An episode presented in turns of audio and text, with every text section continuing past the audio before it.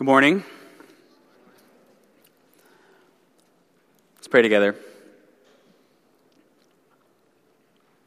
Father, we thank you and we love you and we praise you for the gospel of your Son by which we have been redeemed and reconciled to you. Father, we want to hear from you. We want you to give us the very words of life. And so we ask that you would speak, Lord, for your servants here. Father, we confess that our hearts can be very cold and complacent and unmoved even by the proclamation of uh, glorious things. And so we pray that you would open our hearts and that you would grant to us humility, that the Holy Spirit would convict us where we need to be convicted. And so we pray that none of us would walk out of this room unaffected by your word. Father, we pray for those among us who do not yet know you. Pray that you would save them. Pray that you would use this sermon this morning as a means to bring them to your Son. And we ask all this in Jesus' holy name. Amen. Please take out a copy of the scriptures and turn to Luke chapter 6. Sunday mornings here at First Baptist, we have been making our way through the Gospel of Luke. And last Sunday, you'll remember we went through the list of the 12 disciples from Luke chapter 6, verses 12 through 16. Well, this week I want to look at those same verses again, but focus on one disciple in particular, uh, the one listed last in every list of these 12 disciples, ours included and that would be Judas Iscariot. Let me start by reading our passage again. This is Luke 6, verses 12 through 16. I hear the word of the Lord. In these days, he went out to the mountain to pray, and all night he continued in prayer to God. And when day came, he called his disciples and chose from them twelve, whom he named apostles Simon, whom he named Peter, and Andrew his brother, and James and John, and Philip, and Bartholomew and Matthew and Thomas and James, the son of Alphaeus, and Simon, who was called the Zealot, and Judas, the son of James, and Judas Iscariot, who became a traitor. Judas Iscariot, now that name uh, in and of itself is quite unremarkable. Judas was a, a pretty common name back then, as evidenced by the fact that there was another disciple named Judas right? Judas, the son of James. Uh, it is the Greek form of the Hebrew Judah, uh, and so it just means praise or uh, Jehovah leads. Uh, and Iscariot, uh, we're not quite sure what that means. It probably just means man of Kerioth, uh, referring to his hometown of Kerioth in southern Judea. Uh, others have suggested, well, maybe it comes from uh, the Latin word for dagger, and so maybe Judas is part of this revolutionary group known for assassinating Romans, not unlike the zealots that we talked about last week. Or maybe it comes from an Aramaic term meaning false one. Uh, but the fact that he's called the son of Simon Iscariot in the Gospel of John, as in his father was also an Iscariot, uh, makes us think that maybe the geographical descriptor is most likely. All that to say, uh, that name, Judas Iscariot, uh, it's just distinguishing this Judas as being from Kerioth, uh, as opposed to the dozens of other Judases that are running around back then. Uh, it was a rather unremarkable name. And again, considering that the name means "a praise or Jehovah leads, it's a pretty nice name. But to us, well, the name's taken on a meaning of its own.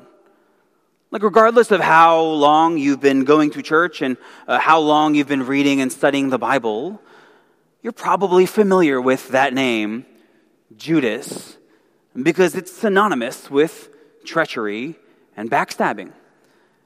Every famous traitor and betrayer and disloyal person, Benedict Arnold, Marshal Pétain, LeBron James, right? All of them have been compared to Judas because Judas is the most infamous traitor of all time.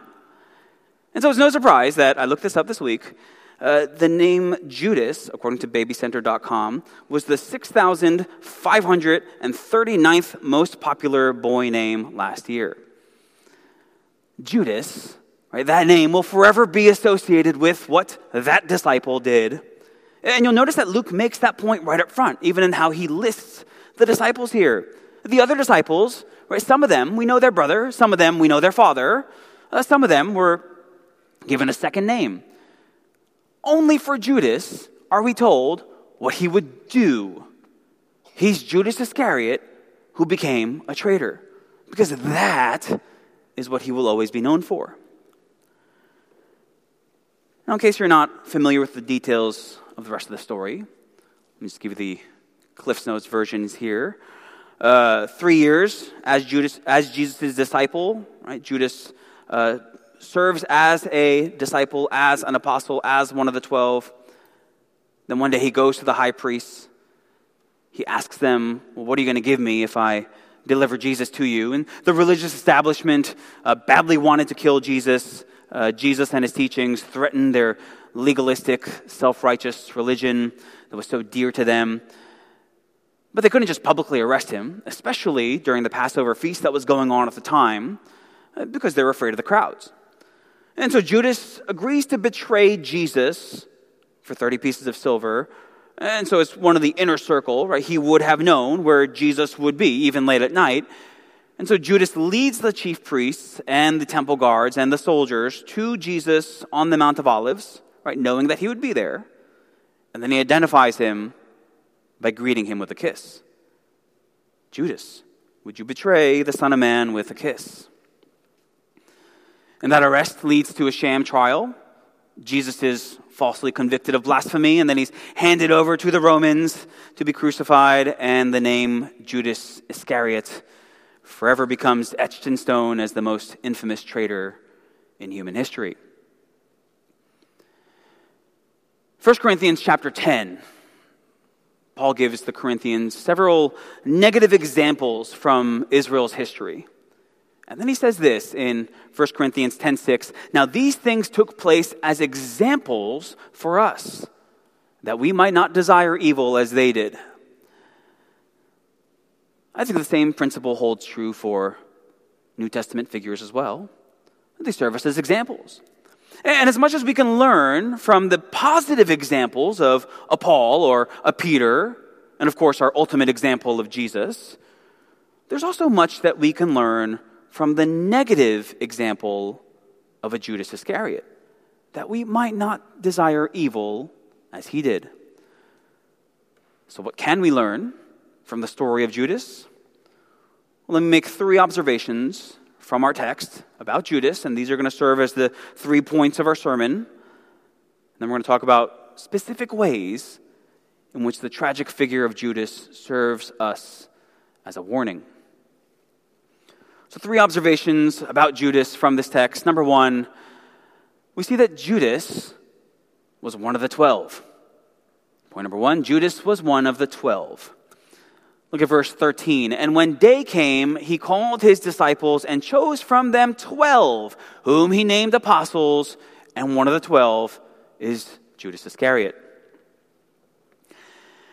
There's something interesting to note about Judas in Luke's gospel, this is the only time before the betrayal that happens all the way at the end of the gospel in Luke chapter 22. This, chapter 6, is the only time that Judas's name comes up.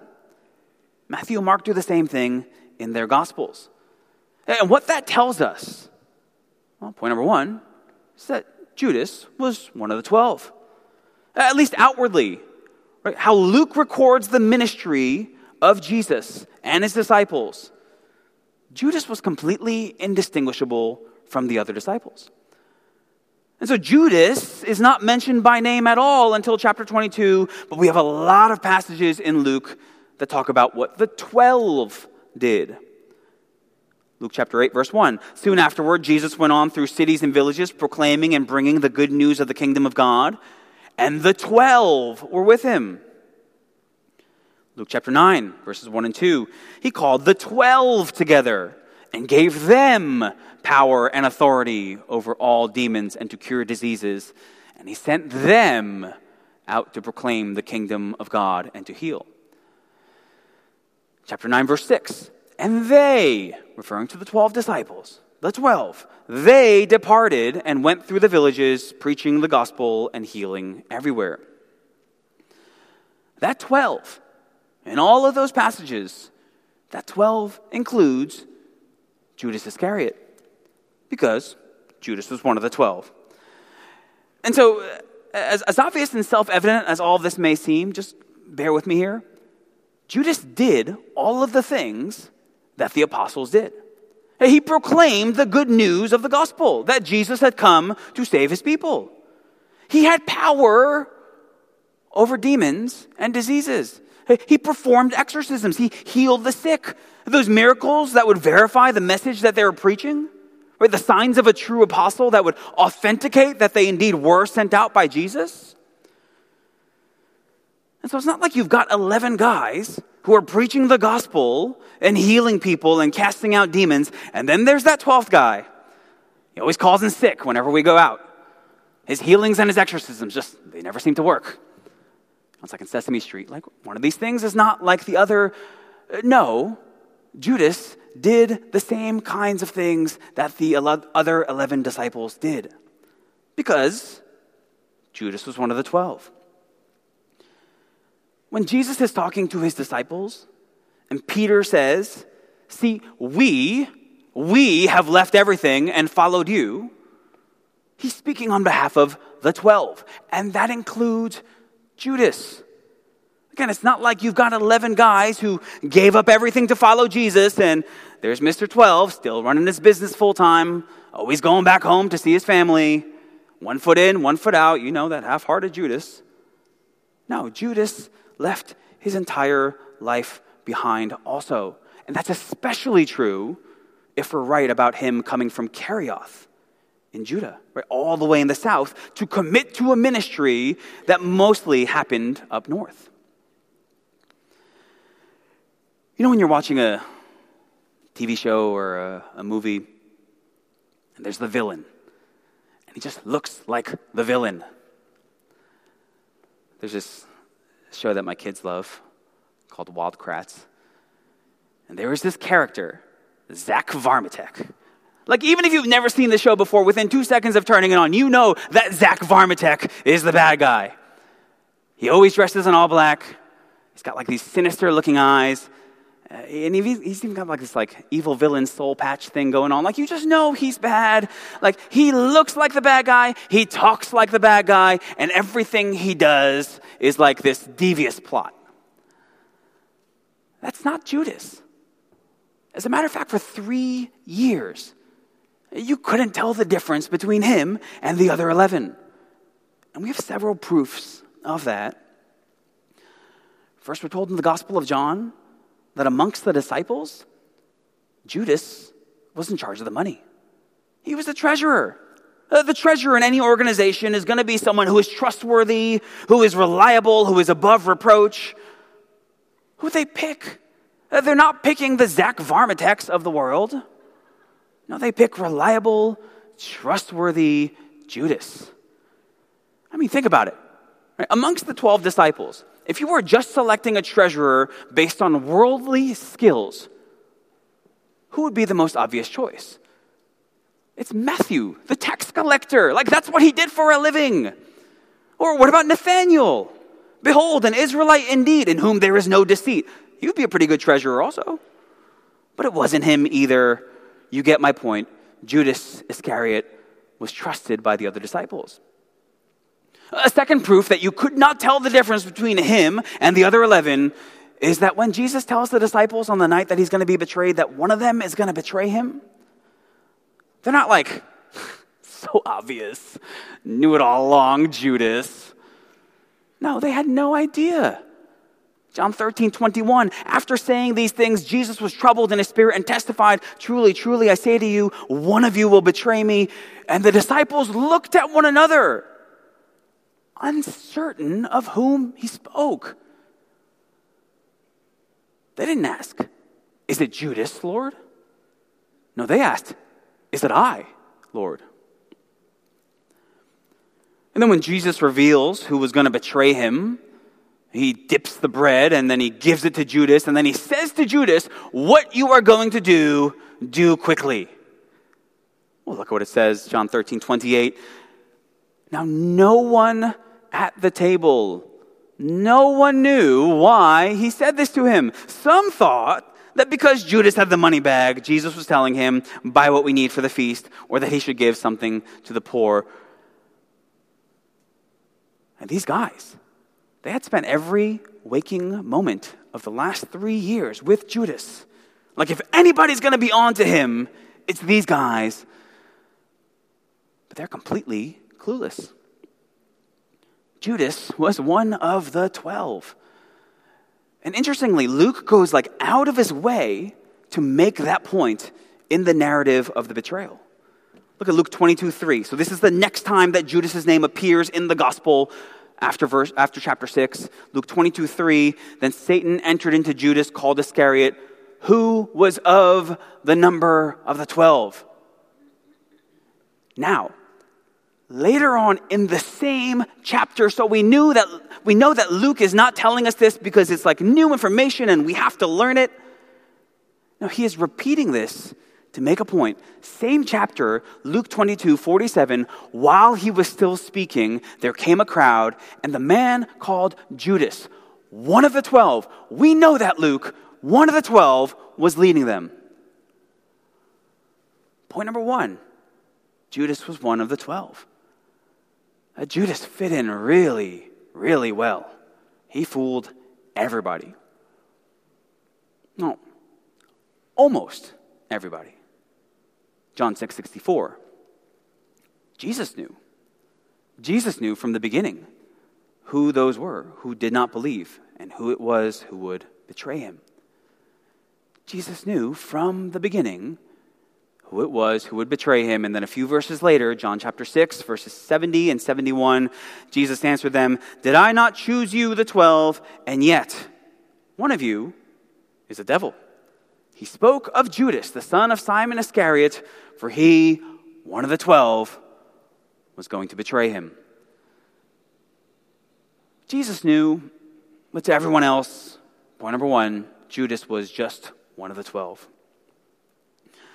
Our second observation from this text, point number two, is that Judas became a traitor. Luke 6 Judas Iscariot, who became a traitor. Became, meaning that he was not from the beginning a traitor.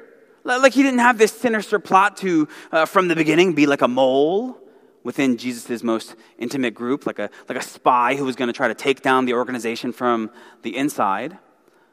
No, he became a traitor. And it's not just that he betrayed Jesus, right? Like, it's that he became a traitor. So it's not just what he did, it's who he was. The New Testament makes it very clear. Uh, it does not present Jesus, uh, Judas, rather, as an otherwise sincere disciple who just impulsively, just really made an unfortunate decision on that day. No, over time, in spite of how he appeared to the outside world as one of the twelve, over time his evil heart was drawn further and further away from Christ until Luke 6:16 he became a traitor. So, what happened? How did Judas become a traitor? Well, there's a few dots in the Gospels that I think we can connect. Uh, first, we know from the Gospels that Judas was a lover of money. You know the story when Mary, sister of Martha and Lazarus, uh, she and her siblings are hosting Jesus for dinner, and she breaks open the perfume and she anoints Jesus with it. And apparently, it was like absurdly expensive perfume. But Judas gets really mad. John 12, verses 4 and following. Judas Iscariot, one of his disciples, he who was about to betray him, said, Why was this ointment not sold for 300 denarii and given to the poor? He said this, not because he cared about the poor, but because he was a thief. And having charge of the money bag, he used to help himself to what was put into it. He was a thief.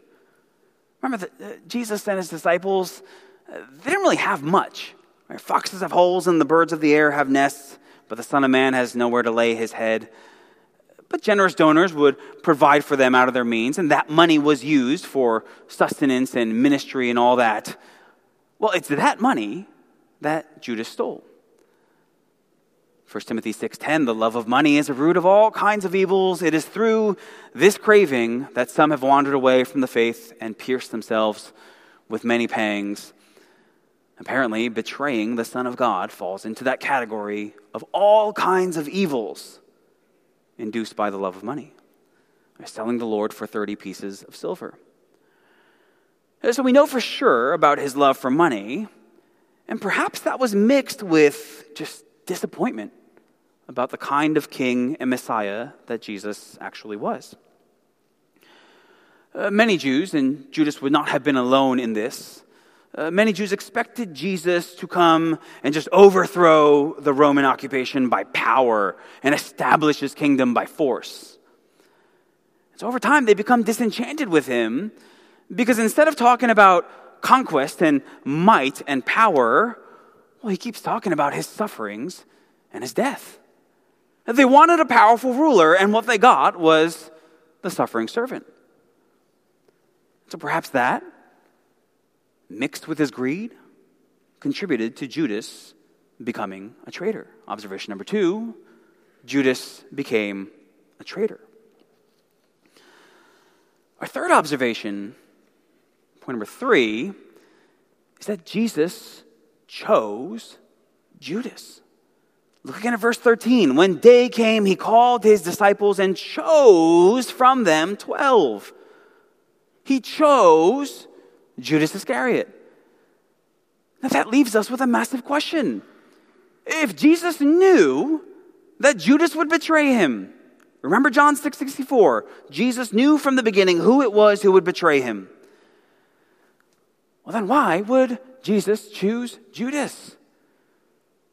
If George Washington knew about Benedict Arnold, if Julius Caesar knew about Brutus's schemes, well, surely things would have gone differently, right? The treachery would have never happened.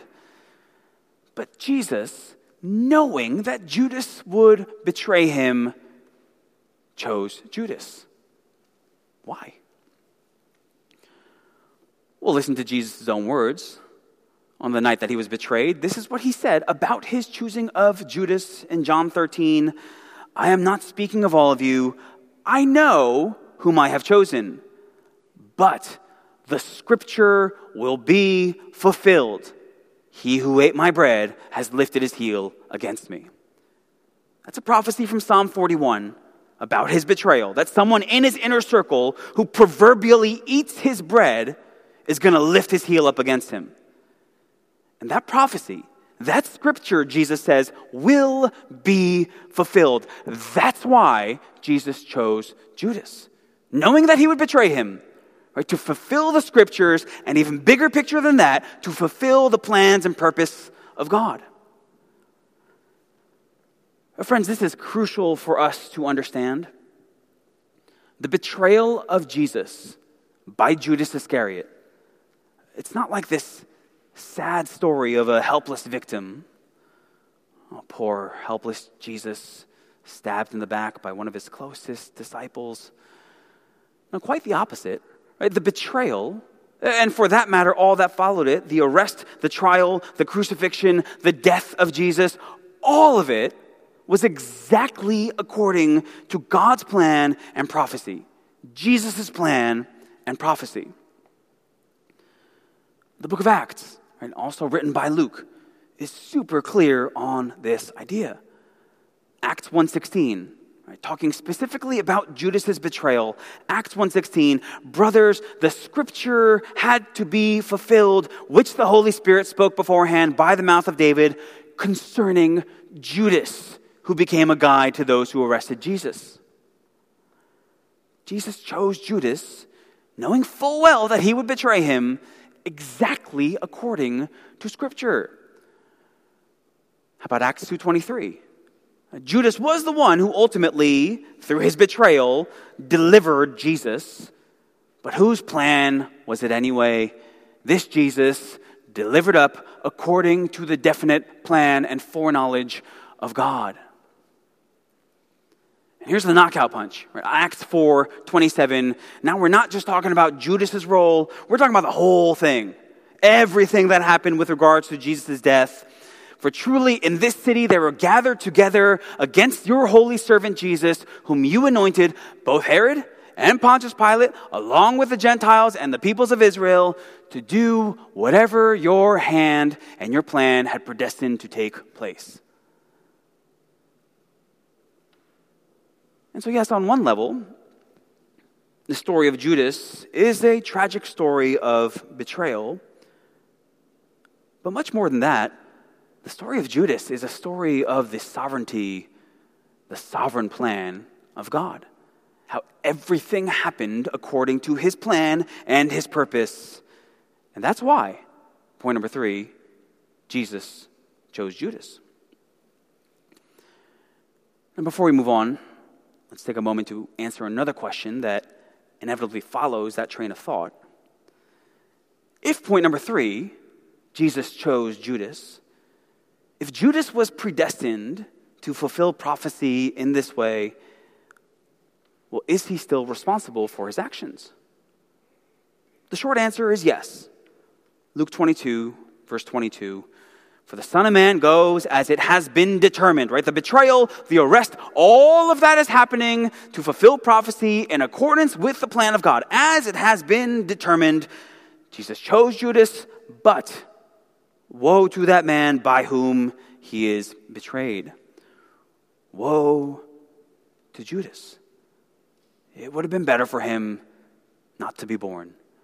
And so, yes, Judas is responsible. And so, yes, Judas will be in hell for eternity. Once one of the 12 men closest to Jesus in his earthly life, will now forever resigned to the depths of hell, as far removed from the glories of heaven as one could be. But we also need to be careful here, lest we misunderstand Judas's responsibility. Because Judas was not like a good man who desired to do good and was forced to go against his good nature, like God made him sin against his will. No, G- Judas was an evil man with an evil nature. He became a traitor. And God gave him over to his sin, right? God removed his restraining hand of grace from Judas so that Judas would do exactly what Judas wanted to do, which is to sell Jesus for 30 pieces of silver. And so Judas is 100% responsible for all of his actions. But is that fair? Well, since God is in control over all things and He's ordained all things that have come to pass, is that fair? Well, that's exactly the question that Paul is addressing in Romans chapter 9.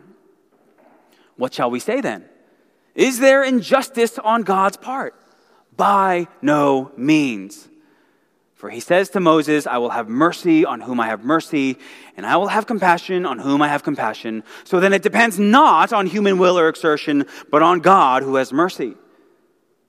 For the scripture says to Pharaoh, For this very purpose I have raised you up, that I might show my power in you, and that my name might be proclaimed in all the earth.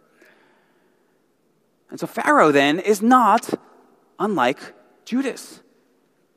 God chooses Pharaoh, God raises Pharaoh up so that Pharaoh might oppose God and his plans, so that God might display his power. And Pharaoh is not unlike Judas in that he was also an evil man who desired to do that evil. And God gave him over to his sin. And so God's sovereignty in no way takes away from Pharaoh's responsibility for his own sin. And the same is true of Judas Iscariot. Romans 9:18 So then he has mercy on whomever he wills and he hardens whomever he wills. Just like God hardened Pharaoh's heart, even as Pharaoh hardened his own heart. Well, similarly, God hardened Judas's heart, even as Judas hardened his own. And so Pharaoh and Judas are both responsible even though God was completely sovereign over both the Exodus and the crucifixion. Point number three Jesus chose Judas. So, with these three observations from this text in mind, right, Judas was one of the twelve, Judas became a traitor, and Jesus chose Judas. Let's go back to something we said at the outset that the example of Judas, as he's presented to us in the scriptures, the example of Judas serves us as a gracious warning. Specifically, I think that his example warns us of three things that we might in our hearts be tempted to equate with salvation, but are in fact not salvation at all. First, listening to good teaching is not salvation. Warning number one listening to good teaching is not salvation. There were only 11 other men on planet Earth who could have credibly claimed to have been around the things of God as much as Judas Iscariot was in those three years. I mean, he spent every waking moment with Jesus. He followed Jesus everywhere he went. He saw hundreds of miracles. He saw Jesus walk on water. He saw Jesus raise Lazarus from the dead. He saw Jesus feed the 5,000 with five loaves of bread and two fish. And yet, none of that had any effect on Judas's heart.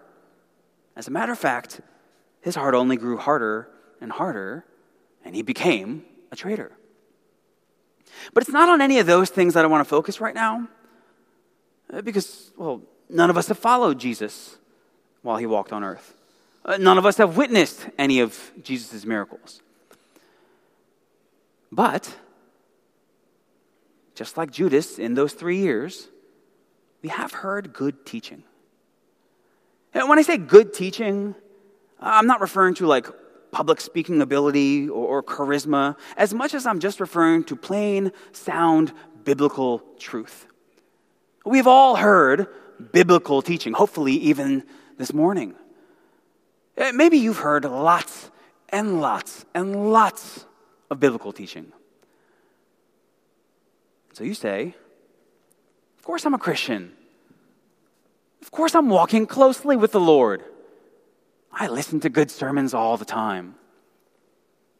Oh, so did Judas. Do you realize, three years of being with Jesus every single day, how many good sermons Judas would have heard. And when I say good sermons, right, that's an understatement. We're talking about the holy and pure and perfectly wise words that came out of Jesus' mouth, the very words on which every other good sermon is based. And don't limit it to what we have recorded in the scriptures, right? If everything Jesus had said was written, well, the world itself wouldn't be able to contain all those books. Judas heard so much more of Jesus' teaching than we could ever read and yet his heart was hardened. Judas became a traitor. I mean, just imagine the scenes in your mind. Jesus, his disciples, and Jesus is teaching about money. He's teaching that no one can serve two masters. You cannot love both God and money. And he's take, saying, take care, right? Be on your guard against all covetousness for one's life does not consist in the abundance of his possessions. And Judas is sitting there. He's stealing from the money bag. Like, what is going through his mind? Is there even an ounce of conviction or guilt? Or is his heart just so hard that the words just bounce right off? Or Jesus is teaching on the dangers of hypocrisy. How performing outwardly, even while your heart is far from God, how that makes you like a whitewashed tomb, outwardly appearing beautiful, but inside full of dead men's bones. Jesus re- reserves some of his, his strongest condemnations in his teachings for hypocrites. And Judas is sitting there, and it's like, Judas, are you listening? Is anything that he's saying getting through to you? Friends, this is a powerful reminder to us that unless God gives us ears to hear, unless God the Holy Spirit works in our hearts, a good sermon in and of itself is going to do nothing. It's just like the seed that falls on the bad soil that produces no fruit. Friends, Judas serves us as a warning that just sitting under good teaching, sermons and Bible studies and podcasts and all the like doesn't necessarily equal salvation. And as a matter of fact, the same sermons and Bible studies and podcasts that God uses to sanctify and soften the hearts of his people can also harden the hearts of the unsaved. Warning number one listening to good teaching is not salvation. Warning number two having a good reputation among God's people is not salvation. Remember, Judas wasn't just one of the 12, like number 12 out of 12. Uh, the mediocre, like half hearted, nobody really likes him disciple. No brainer, he would have been the first to be cut. Now, Judas had a good reputation among the 12. None of the other 11 suspected him. They even saw him fit to be their treasurer. And to any outsider, outside of the group of 12, well, they're hearing the disciples preach and uh, they're watching them do miracles. And so Judas, to them, to an outsider, was part of the exalted inner circle. But all that reputation, it was just a mask of hypocrisy. Even though he fooled everyone else, Jesus saw right through it. And so at the end of the day, it didn't count for an ounce in the judgment. Friends, I'm afraid that there might be some of us here, even this morning, where the thing that we're actually counting on for our salvation is our reputation amongst God's people. Whether it's thinking that our membership in a gospel preaching church, I belong to God's people. Or maybe it's an office that we hold within said church. Maybe it's just our general reputation in the community. A good Christian man or woman. And that's ultimately what we're trusting in. Friend, that is sinking sand. And maybe there's no better illustration of that than Judas Iscariot, who, in one sense, is one of the twelve but in a much more important, eternal sense. Well, he's nothing like them. Warning number two having a good reputation among God's people is not salvation. Third warning doing great works for Jesus is not salvation. Matthew chapter 7, I think most of us are familiar with this passage. But I want you to think about it specifically in the context of Judas Iscariot. Not everyone who says to me, Lord, Lord, will enter the kingdom of heaven, but the one who does the will of my Father who is in heaven. On that day, many will say to me, Lord, Lord, did we not prophesy in your name and cast out demons in your name and do many mighty works in your name? You did, Judas. You prophesied and you cast out demons and you did many mighty works in the name of Jesus. And in Judas's case, he was specifically commissioned by the Lord to do those mighty works. But what does Jesus have to say to one like Judas, for whom all of that was just a show? I will declare to them, I never knew you. Depart from me, you workers of lawlessness. Judas, I never knew you. You did great works for me, but I never knew you. Brothers and sisters, these three warnings should be sobering. Because here's the thing about each of these three warnings, right? Listening to good teaching, having a good reputation among God's people, doing great works for Jesus, those are all wonderful things. Those are all good and godly things that the people of God should be pursuing wholeheartedly. And that's precisely why they're so dangerous. Because the pursuit of those things, it can come from a genuine desire to know God more, to love Him, uh, give me good teaching, uh, let me be amongst God's people, let me serve Him and glorify Him through various ministries. But the pursuit of those things can also come, as it was the case for Judas Iscariot, while hiding behind a cloak of hypocrisy, so that to all outside eyes, all must be well. Uh, meanwhile, on the inside, despite all these outward appearances, you're completely spiritually dead. And sometimes that difference will be really obvious to people. But sometimes, well, you can go three full years in the daily company of 11 other committed disciples, and you can pull the wool over all their eyes to the very end. So, if none of those things is salvation, we're like the Philippian jailer, right? Like, what must I do to be saved? Well, thankfully, that answer has not changed. Believe in the Lord Jesus and you will be saved. Uh, listening to good teaching, that's not salvation. Having a good reputation among God's people, that's not salvation. Doing great works for Jesus, that's not salvation. Trusting Jesus, trusting Jesus alone, that is salvation. And so Judas did those three things, and he did them really well.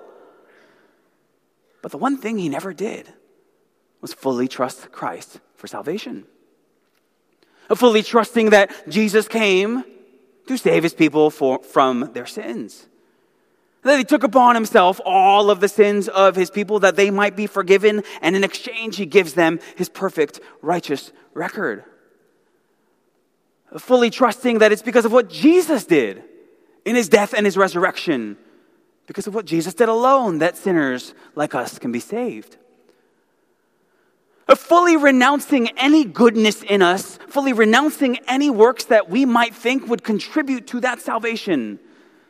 Fully renouncing the, the good teaching that we've heard and the good reputation that we have and the great works that we've done as being the basis of our salvation and trusting in Christ alone. Judas never did that. And so, despite all of the other things that he did do, well, Jesus calls him the son of destruction. Here's the thing like, at the end of the day, if you're a clever hypocrite, you can get away with it. You can fool the person sitting next to you. You can fool your family. Children, you can fool your parents. And you can definitely fool me. Judas Iscariot. You can fool the other 11 disciples. You can fool the watching world. But there is one person who you cannot fool. There was one person who Judas could not fool. And it happens to be the one to whom each of us must give account. And so, in that sense, it's the one, the only one who ultimately matters the Lord Jesus Christ. We're all naked and exposed before Him. So, friends, if today, if you feel your hypocrisy being unmasked, if you've been brought to the end of yourself, if you realize that you are trusting in something apart from Christ and Christ alone for salvation, friend, if you hear his voice, do not harden your hearts. Today is the day of salvation, right? Today is the day you can repent, that you can throw off the hypocritical facade and truly find forgiveness in Christ and Christ alone. Father, we thank you for your word. We know that your word speaks to our hearts. And so, Father, we pray that your word would do uh, the work for which you have intended. And we pray that your Spirit would now continue to work this word in our hearts, that we might, Lord, those of us who do not know you come to salvation, and those of us who do, that we might live in the light as you are in the light. And we ask all this in Jesus' name. Amen.